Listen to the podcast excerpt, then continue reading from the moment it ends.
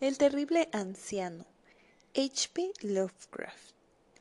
Fue la intención de Angelo Ricci, Joe Sanek y Manuel Silva hacer una visita al terrible anciano. Este anciano vive solo en una casa antigua, cerca del mar, y tiene fama de ser a la vez sumamente rico y sumamente débil de salud lo que constituye una situación muy atractiva para los hombres de la profesión de los señores Ritchie, Sanek y Silva, pues esa profesión es nada menos digno que el robo. Los habitantes de Kingsport dicen y piensan muchas cosas sobre el terrible anciano, que generalmente lo mantienen a salvo de la atención de las personas como el señor Ritchie y sus colegas. A pesar de la certeza de que él se esconde una fortuna de magnitud indefinida en alguna parte de su húmeda y venerable morada. Él es, en verdad, una persona muy extraña, que cree haber sido capitán de las carabelas de las Indias Orientales en su día, tan viejo que nadie puede recordar cuando era joven, y tan taciturno que pocos conocen su verdadero nombre. Entre los nudosos árboles en el patio delantero de su residencia mantiene una extraña colección de grandes piedras, curiosamente agrupadas y pintadas de manera que se asemejan a ídolos de algún templo oriental obscuro.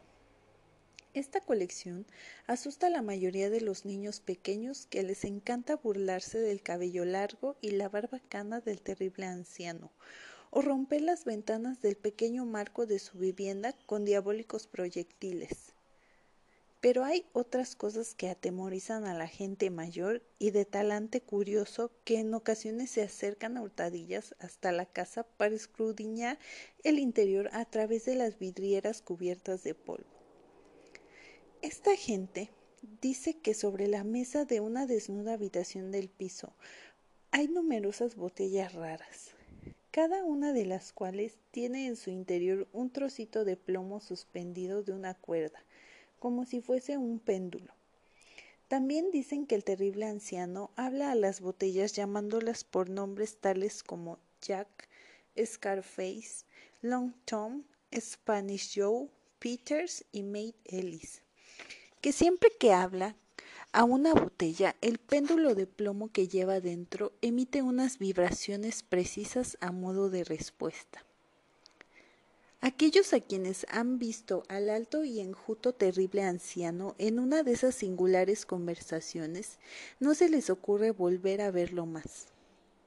Pero Angelo Ricci, Joe Sanek y Manuel Silva no eran naturales de Kingsport pertenecían a esa nueva y heterogénea estirpe extranjera que queda al margen del atractivo círculo de la vida y tradiciones de Nueva Inglaterra, y no vieron al terrible anciano.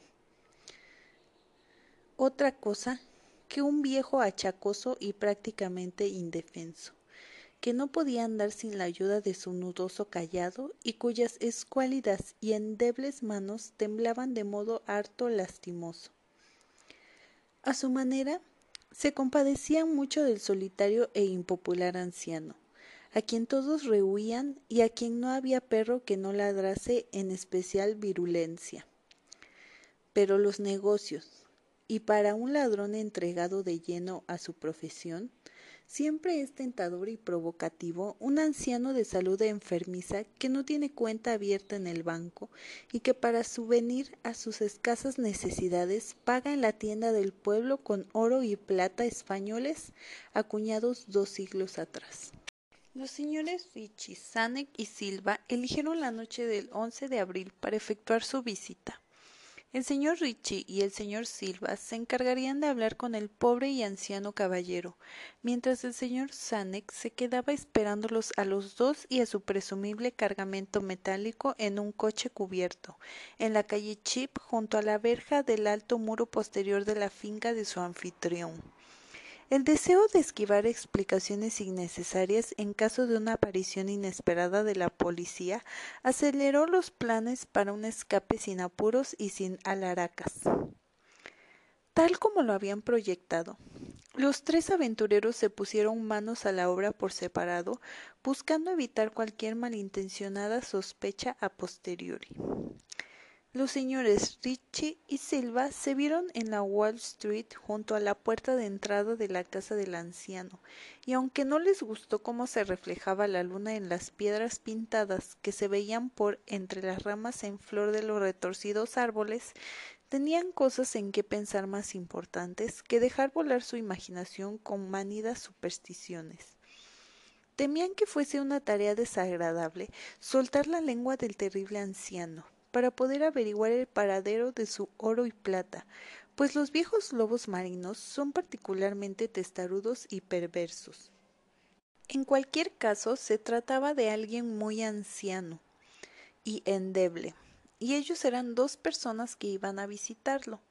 Los señores Ricky y Silva eran expertos en el arte de volver volubles a los tercos y los gritos de un débil y más que venerable anciano no son difíciles de sofocar. Así que se acercaron hasta la única ventana alumbrada y escucharon cómo el terrible anciano les hablaba en tono infantil a sus botellas con péndulos. Se pusieron sendas máscaras y llamaron con delicadeza en la descolorida puerta de roble. La espera le pareció muy larga al señor Sane, que se agitaba inquieto en el coche estacionado junto a la verja posterior de la casa del terrible anciano, en la Cheap Street. Era una persona muy impresionable de lo normal, y no le gustaron nada los espantosos gritos que había oído en la mansión momentos antes de la hora fijada para iniciar la operación. No les indicó a sus compañeros que trataban con el mayor cuidado al viejo lobo del mar, Presa de los nervios, observaba la estrecha puerta de roble en el alto muro de piedra cubierto de hiedra. No cesaba de consultar el reloj, se preguntaba los motivos del retraso. Había muerto el anciano antes de revelar dónde se ocultaba el tesoro y habría sido necesario proceder a un registro completo. Al señor Sanek no le gustaba esperar tanto a obscuras en semejante lugar. Al poco llegó hasta él un ruido de unas ligeras pisadas o golpes en el paseo que había dentro de la finca. Oyó cómo alguien manoseaba desmañanadamente, aunque con suavidad, el, en el enrubroso pastillo, y vio cómo se abría la pesada puerta. Al pálido resplandor del único y mortecino farol que alumbraba la calle aguzó la vista en un intento por comprobar qué habían sacado sus compañeros de aquella siniestra mansión que se vislumbraba tan cerca, pero no vio lo que esperaba. Allí no estaban ni por asomo sus compañeros, sino el terrible anciano, que se apoyaba con aire tranquilo en el nudoso callado y sonreía malignamente. El señor Sanek no se había fijado hasta entonces que el color de los ojos de aquel hombre ahora podía ver que eran amarillos. Las pequeñas cosas generan grandes conmociones en ciudades provincianas. Tal es el motivo de que los vecinos de Kingsport hablasen a lo largo de toda aquella primavera y el verano siguiente de los tres cuerpos identificar mutilados del modo más terrible como si hubieran recibido múltiples cuchilladas y triturados de manera horrible, como si hubieran sido objeto de las pisadas de muchas botas despiadadas que la marea arrojó a tierra, y que algunos hasta hablaron de cosas tan tribales como el coche abandonado que se encontró en la Chip Street, o de ciertos gritos harto inhumanos, probablemente de un animal extraviado o de un pájaro inmigrante, escuchados durante la noche por los vecinos que no podían conciliar el sueño.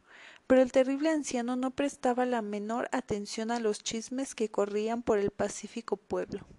Era reservado por naturaleza. Cuando se es anciano y se tiene una salud delicada, la reserva es marcada al doble. Además, un lobo marino tan anciano debe haber presenciado multitud de cosas mucho más emocionantes en los lejanos días de su ya casi olvidada juventud.